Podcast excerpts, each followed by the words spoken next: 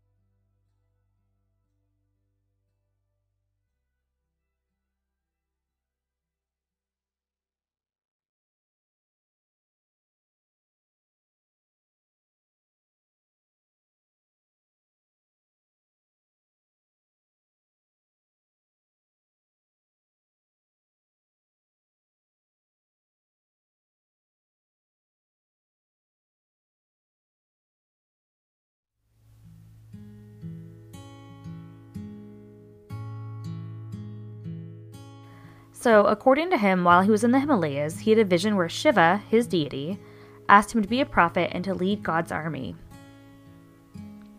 He came home with his new title and mission to start a new kingdom where people would have psychic powers.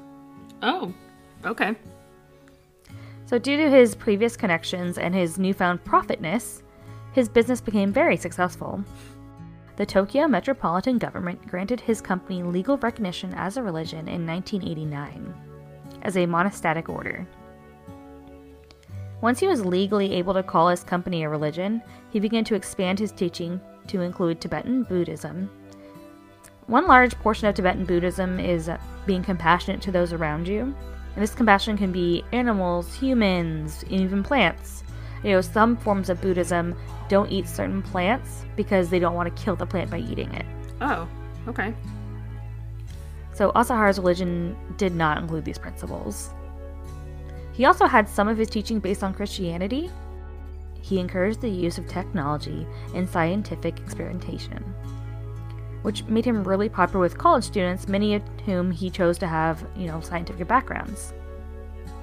At the group's peak, they had over 65,000 members across the globe. Weirdly enough, they had a really large following in Russia. Really? Yeah. So, as this started happening, he started to write books and he started to appear at universities. He also would he would also appear on television to boost his own popularity. At some point he put out an anime. Like he was doing anything he could to get to a younger crowd. He made an anime? Yeah. Did you watch it? Is it any no, good? I couldn't find it. Oh. Nicole, you best believe if I found that anime, I would have been all over it. I know. So while Asahara encouraged his followers to give up their material possessions, he also charged them for the pleasure of being able to be near him and hear his teachings. That checks out. Sounds legit. You know, he charged them for his road to enlightenment.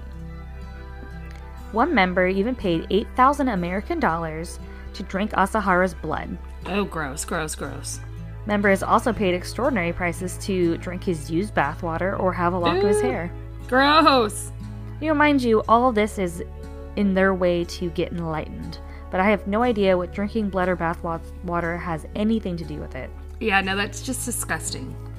Well, there was that one like gamer girl who was selling her bathwater online. Yeah, but that's like a perv thing. Well, people apparently people got sick. Oh, I wonder why. Exactly. Well, Asahara obviously wasn't worried about people getting sick from drinking his bathwater. So the kind of weird thing about this is these people are paying money for his blood and urine and bathwater, but they were all really, really well educated.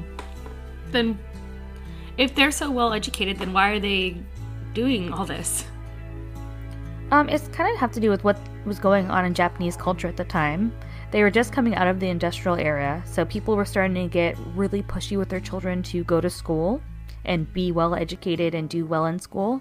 So they weren't having a lot of life outside of that. So because of that, they saw this guy and he's giving him a different path than, you know, being beaten down by a job or by school. Okay. So the cult had a lot of really well educated people with good families. According to the BBC, they were young people from a- they were young people who were academically pressured backgrounds who had similarly pressured careers ahead of them, and the cult promised them a more meaningful life. I don't know why that quote like that's a direct quote, but it is very disjuncted. It's probably them trying to convert English to. Oh yeah, you're right. I did I did read a lot of like Japanese um, stuff for this. Yeah. This promise is what drew them to Asahara. And he had many other tactics to get them to stay. Okay, what are they? A cult member spoke to the Japanese Times about his time in the organization and how they successfully got very many bright and intelligent people to join. First, they would hear about Asahara maybe from their college or they'd pick up a book of his, because he did write quite a few books. And then they'd maybe understand his ideas or like his ideas. He had a lot of ideas that would draw in the younger crowds. Like I said, he was very pro technology. Uh huh. which a lot of people in a lot of traditional religions didn't have that. So you'd start taking classes with him, and the more classes you took, the more books you read, and the more interested you become in the organization and the leader. Eventually, after they decided you were far enough on your path, eventually you would be invited to join a 10 day madness camp, where you would have to overcome many tests, both physical and mental. And Asahara was a master at brainwashing. He did this through many different methods, including sleep deprivation, forced solitary confinement, where he would play his own sermons to them, and starvation. One of the more interesting methods was through LSD. He would microdose his members, or sometimes overdose his members, and put them into solitary confinement and told to pray to a photo of Asahara himself. So, what were they instructed on praying to him for? Um, I'm assuming enlightenment, just a better path through their journey, for the, him to save them, the standard I love my cult leader stuff. Okay. All this made them even more susceptible than they already were. According to the Japanese Time, the cultists eventually reached the state where even if they felt their actions were wrong, they would automatically shake off such misgivings, thinking, This is training to rid me of doubt. The order cannot be wrong because only Asahara sees the whole picture. See, that sounds like a really dangerous idea, you'd be very right. The Japanese Times put a number of missing or dead cultists around 40. Oh my god. One particular member killed was Turo Nakamura. He died in 1994 after Nakamura's girlfriend tried to leave the cult, after finding out that part of her training would include sleeping with Asahara. Asahara agreed that she'd be able to leave, but only if Nakamura would undergo a ritual, one that many other members had gone through before. Asahara required Nakamura to bathe in 50 degrees Celsius water, Ooh. while other members would force him to continue his bathing, even after the burns started to develop. Nakamura would die from the burns he received after this so called ritual. Oh my god. Some members would come to Asahara of their own free will, and others would be kidnapped or forced into brainwashing. One man was kidnapped by the cult by his, and his own daughters, and he was given a mysterious medication. He was given this medication and told to drink two and a half gallons of water a day and then also to purge it. He also went through weekly bowel cleaning procedures, all to purify and purge him of his sins. Oh, oh my. Like- oh my god. Don't worry, he eventually escaped. Thank God. by telling the group that he would love to join them and he would give them all the money they wanted. Because as it turns out, that's what the cult wanted, anyways. Just money. Yep. And I want to remind you, this was done by his, in part by his own daughters. His own flesh and blood put him through torture just for money. That's horrible. As the violence within the group escalated, so did the group's actions. Asahara began to have predictions of doomsday, and, of course, a path to survival. You can probably guess what that path was. Mass suicide or something. Sure. No, it was to follow Asahara and do anything he said. Oh, that was my next guess. Asahara would leave his group through the nuclear apocalypse. His teachings and the torture that was being done to them would save them and their families. He also started adding more onto his beliefs. He was already interested in Christianity and began to build his doomsday predictions on the Book of Revelations. For those of you who aren't very religious, the Book of Revelations is the final book in the Christian Bible. and it is very doomsday esque. Asahara started calling himself the Lamb of God, and he referred to the beast from Revelations. He claimed the beast was the United States, and the US would bring upon Japan a nuclear Armageddon that would end the world. So, did all this happen before or after World War II? So okay, you- yeah, this is way after World War II. World War II ended in 1945. Okay, so after we dropped the nuclear bomb, so do you think he was kind of going off of that and just kind of adding on to it? Oh, yeah, definitely.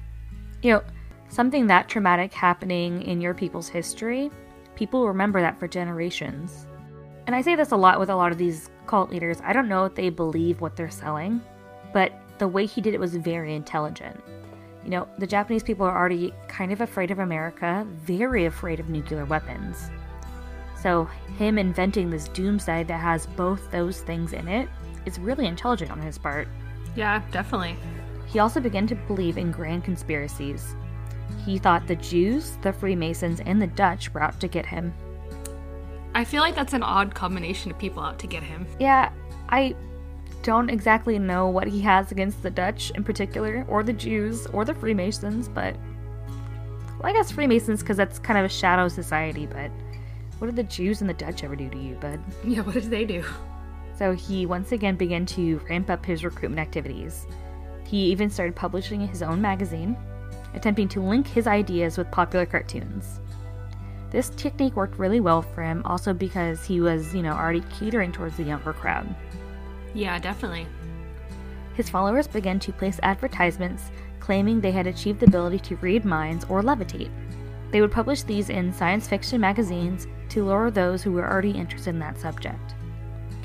Also, another thing that made him really popular is that he would have a photograph of what appeared to be him levitating. And people just bought that. Well, it was a different time.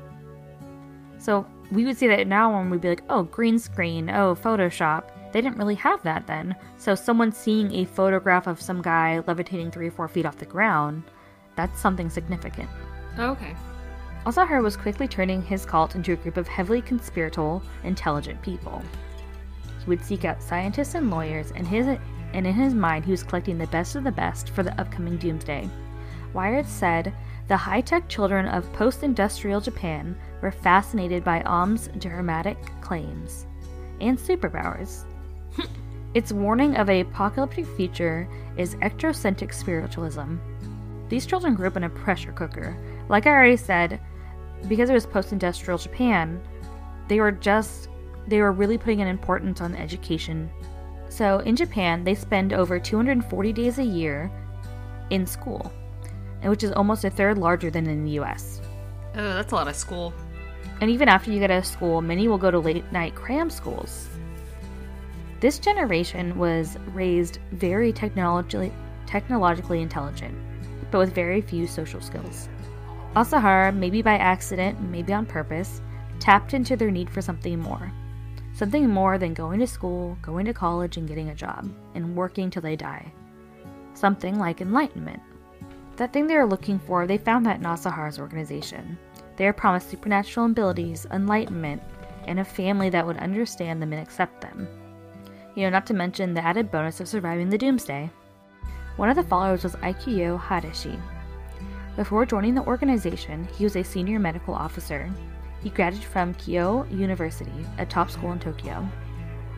His career was going very well, and he even was the head of cardiovascular medicine in a Tokyo hospital. But somewhere along the line, he strayed. He began to search for other types of medicine, less traditional types of medicine. His search brought him to Aum Shinrikyo. In 1990, he left his job and his life and started working for Asahara. He quickly worked his way up the ranks to become one of Asahara's favorites. He was given the title of Minister of Health and became re- and became responsible for everything from constructing a balanced diet for the Aum Shinrikyos to experimenting with human test subjects. Oh no. The cult wanted to be at the tip of scientific progress, and human lives weren't going to stop them. They had a particular interest in electrodes and shock therapy. The priests in their order would even wear electrode caps as part of their ceremonies. Oh my god. They believed that electrodes were the key to understanding and controlling brainwaves, It wasn't until Hadashi joined the project that it really lifted off. Wired reported that Hadashi found that seven shocks of 100 volts each delivered to the scalp were enough to blank the short term memory of a subject. The cult began to wipe the memory of anyone they thought was suspicious. One of Asahara's drivers went under the procedure, and according to him, he never remembered driving for Asahara. Oh my god. One victim was Asahara's bodyguard. He was called into the room by Hadashi and asked to drink a mysterious liquid. The liquid caused him to pass out, and when he woke up, it had been several days. He had painful marks on his head, four surgical incisions. Apparently, putting the electrodes on the scalp no longer worked. He needed to put them under the skin, in the skull itself. At the height of Hadashi's experiments, he administered over 600 shocks to 130 cult members. Some forgot they were even in the cult or their own names. The public was starting to take notice of the organization.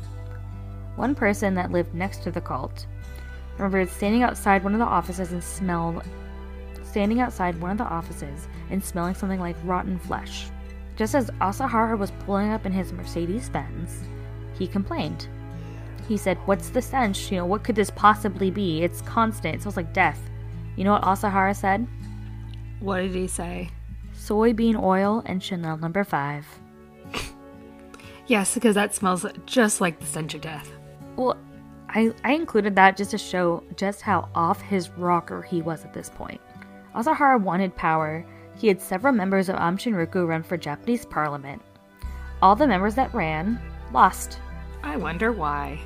A large part because Asahara's cryptic predictions were getting more and more outlandish, as were the treatment of his people. Many say that maybe it was because he had deteriorating health, and even Asahara was saying that his body was beginning to fail him. Even in, in a news conference, he said, My body is considerably damaged now. And he claimed to have Q fever. What is Q So- fever? Q fever is not something that will kill you. it's something that is very easily treatable, but according to him, he was dying of it. So maybe it was because of his deteriorating health, or the loss of the election, or maybe because his dreams of power seemed so far away and very unrealistic. But Asahara had a prediction. Originally, the group's goal was to save as many people as possible, but the new dogma was different. Before, they were taught they had to save as many people as possible. But now, Aum Shinrikyo is responsible for causing doomsday. All right, guys, so I'm sure we're all wondering what's going to happen at Doomsday. Well, we're out of time for today, but next Monday we'll be back with another episode of Cults and Crime, finishing up Doomsday. Hey, Cults and Crime fans! If you're wondering how to support the podcast, the easiest way for you to do that is subscribe to us on whatever listening platform you're using and giving us a five star review on Apple Podcast. It really does help other people find us. So, thank you guys for subscribing and listening, and we'll see you next Monday. Bye, everyone. See you soon. Production by Jamie. Production and editing by Nicole. Our intro music is Wrong by Dan Henning. Our background music is In Albany, New York by the 129ers.